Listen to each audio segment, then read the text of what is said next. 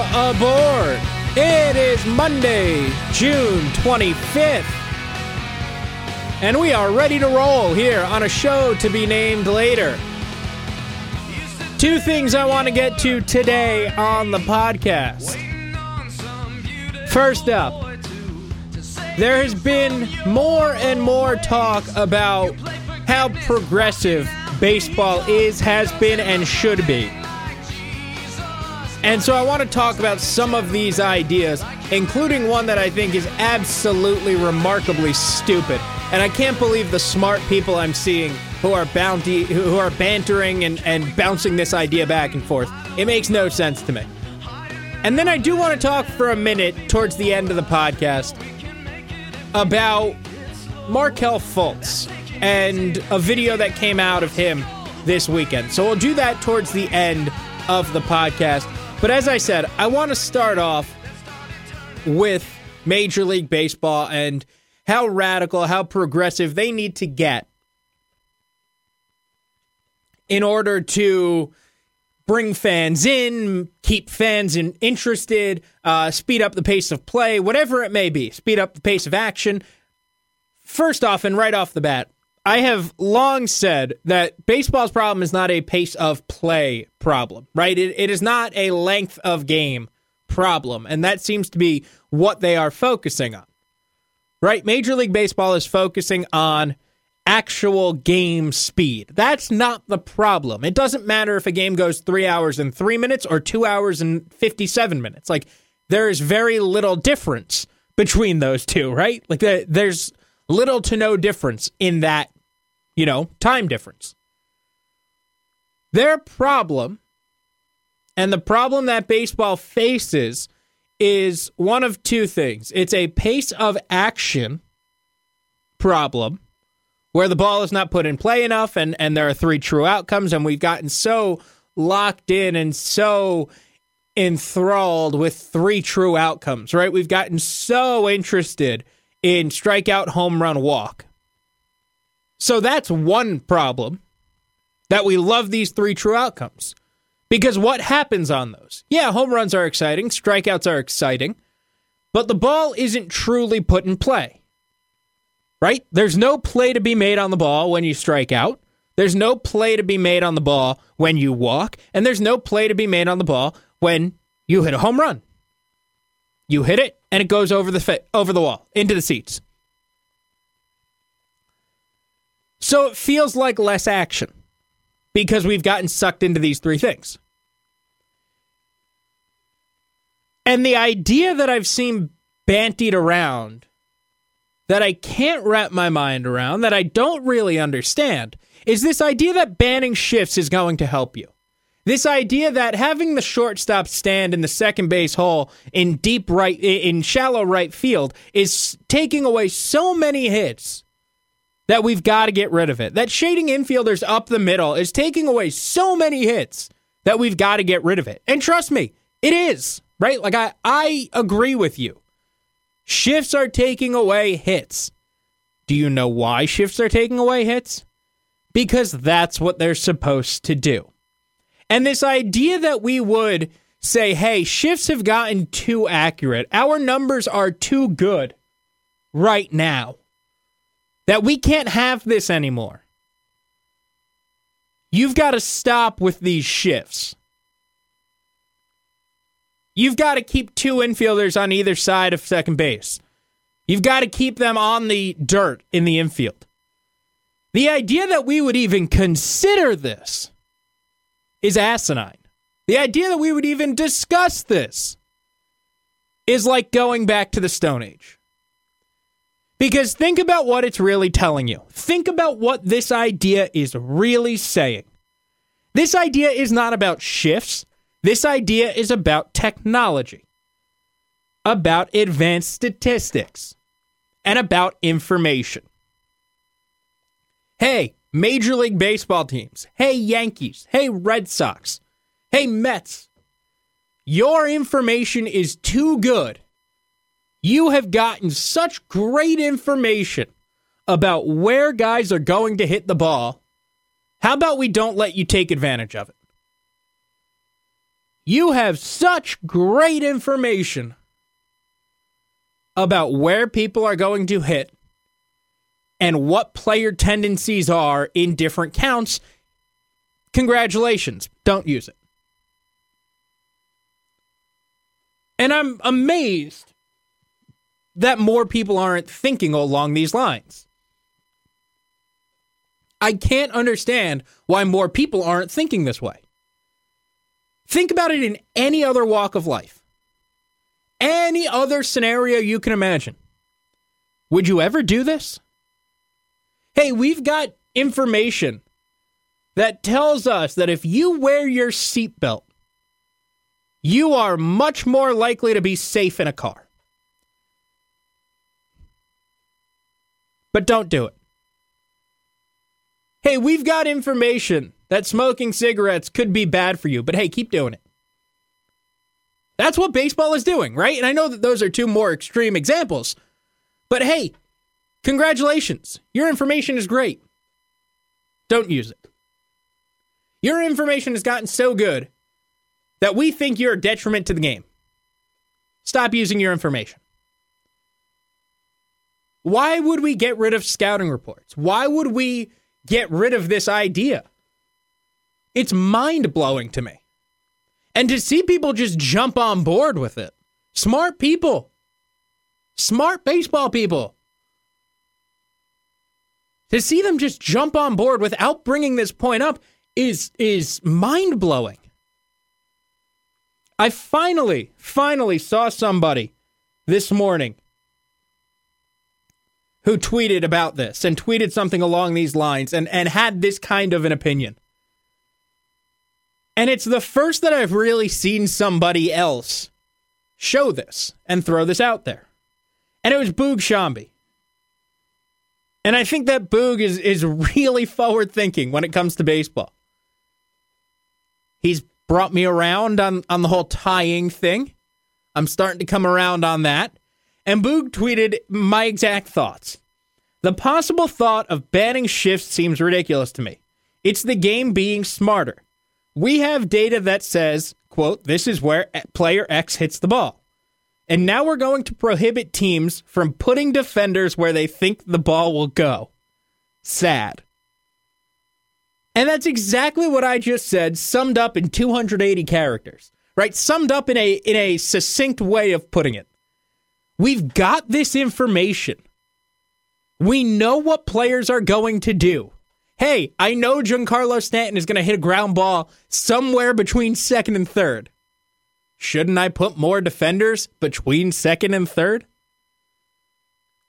Oh, hey, I know that David Ortiz or Chris Davis or Jason Giambi or pick your left handed slugger, Greg Bird,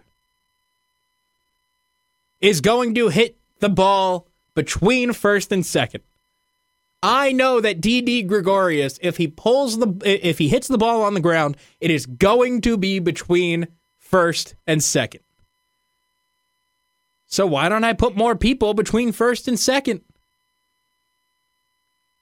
put somebody out in shallow right field. And the idea that baseball would come in and say, hey, let's not do this.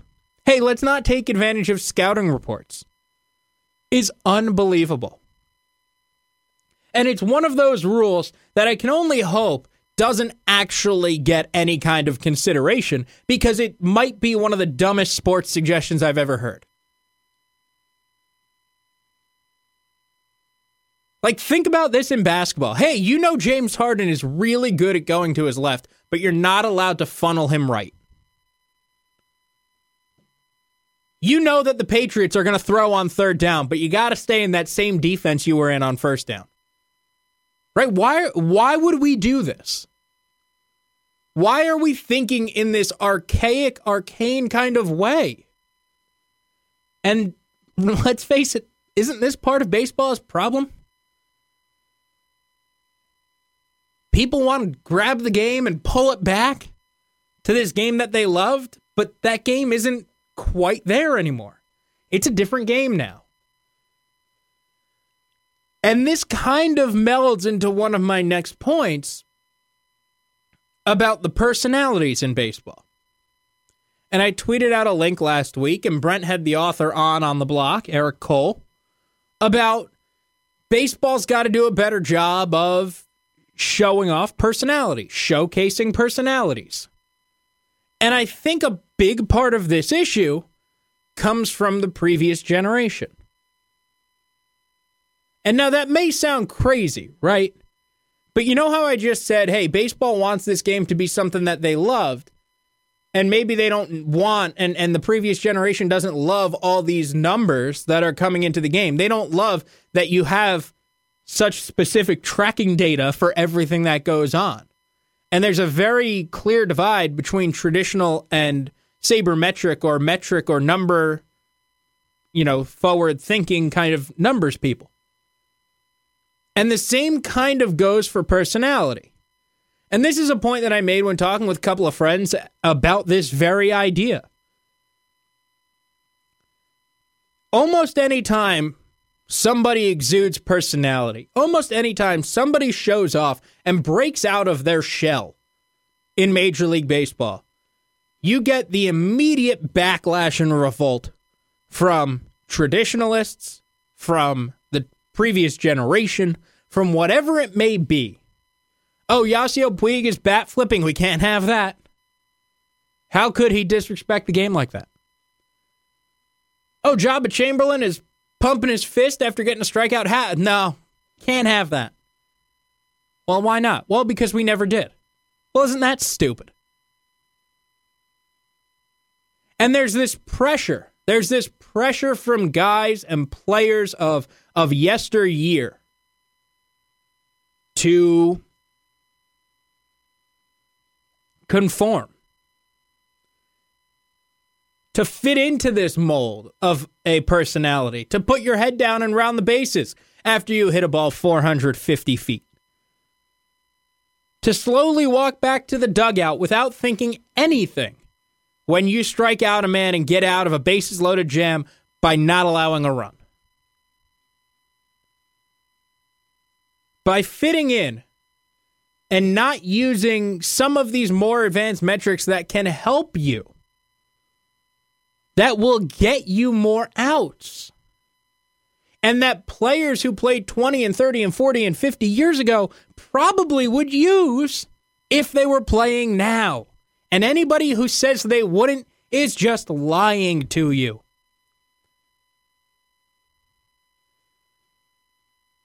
Baseball's got this problem where they're trying to fit. Baseball's got this problem where they're trying to not have this culture war. Right? They're trying not to have this clash between traditionalists and and the more advanced, the more number, the more, you know, young tech savvy kind of group. Except there's no way to avoid it. And it doesn't matter which debate you're looking at. It can be bat flips and fist pumps and emotion and personality, or it can be shifting and bullpenning. You can apply it to anything. And that's what strikes me about this idea. The idea that we would sit here in 2018 and say, hey, you know what? We've taken something in baseball that we've done forever. Literally forever. Track where players hit, track where pitchers throw the ball, and we've now put it to better use. Instead of just monitoring where guys get hits, instead of just knowing that this guy likes to hit the ball to the pole side, that if this guy hits the ball on the ground, it is going to his pole side. We've now started to actually do something about it. And the idea that you would go back on that is just taking you back into the Stone Age. And it's stupid and short sighted. And again, I cannot believe that it is seriously up for discussion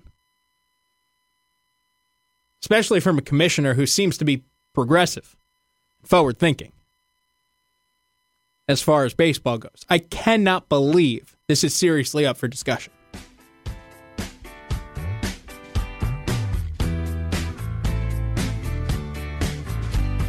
Take a time out to remind you that if you missed any of our shows, you can get caught up with the best of podcasts of On the Block with Brent Axe, The Daniel Baldwin Show, or Orange Nation when we come back on August 6th.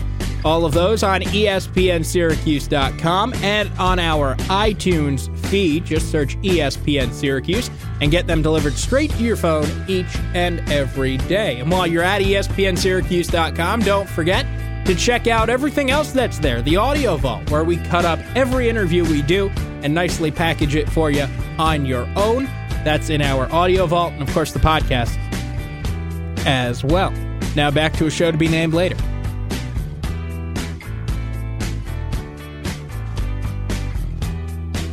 All right, now back here on a show to be named later, and I mentioned off the top, I, I wanted to talk about this Markelle Fultz thing that came out over the weekend. And if you haven't seen it, uh, find it on Twitter, Google search it, Twitter search it, whatever you want to do. But there was a video that came out, and I thought this was hilarious. And it was like, take a look at that handle, talking about Markelle Fultz, and he's dribbling behind his back and spin moves, and by the way, going against air, right? One on none. But he's putting spin moves on, he's going between the legs, behind the back. Some really nice moves and some really nice handles. And then at the end of it, he just dribbles down the lane and lays it in. Right? Scoop, righty layup off the glass and in. And I just find this funny because everybody knows that he's probably got a great handle, right? Everybody knows that Markelle Fultz is a nice ball handler. Like we've seen that. The thing that we don't know about Markelle Fultz is whether he can shoot. So who cares about this video that came out showing off his dribble, showing off his handle. Like we all know that. And until we see that he can shoot, do, do we know if the Philadelphia 76ers can take that next step? Because they kind of need another shooter, right? They needed JJ Redick. They needed Ersan Ilyasova. They needed Marco Belinelli. And they need Markelle Fultz to like be a threat with a shot. And there was some weird stuff going on with Markelle Fultz this year. And I don't know how anybody has described it or can describe it because really, like, it doesn't make sense. And I see, I, I saw that his newest trainer came out and was just like, yeah, he's got the yips, uh, which you never want to hear about a professional athlete, but here we are with the number one overall pick. A pick that the Philadelphia Sixer, 76ers gave up an extra first round pick for. And the Celtics were then able to take the guy that they were going to take anyway with the number one pick, but at number three. So the concern about Markelle Fultz has nothing to do with, with whether he can dribble or finish a layup. It's got to do with his jump shot. And if you watch this video, it's really funny. Like at one point, he he kind of turns and faces up from like the free throw line. I'm like, oh man, is he going to shoot? No, he doesn't. He doesn't shoot. Uh uh-uh. uh takes a couple more dribbles, another, you know, crossover between the legs, puts it up off the glass. And I just find this funny because we've got such a microscope on players now. And with social media, we get videos like this all summer long, right? Hoodie Melo, guys playing at Rucker Park, you know, guys playing in the Drew League out in, in LA. We get videos like this all summer. Except like this one is is actually interesting. Right? This one might be able to show you something that you didn't know about a guy except that Markelle Fultz didn't didn't do that. Right? Markelle Fultz didn't take advantage of this. And so when you look at the Philadelphia 76ers and you and you look at how they're going to progress, like don't they need to keep bringing in shooters? Which is why the draft night trade of getting rid of Mikal Bridges is so confusing. That seems like a guy who would help you. That seems like a guy who would fit in there. And maybe the fit was all too obvious right? Like everybody had that one pegged for weeks and months leading up to the draft. But at the same time, there there's a reason why that draft pick was so obvious, why that draft pick fits so well. And then you trade him away.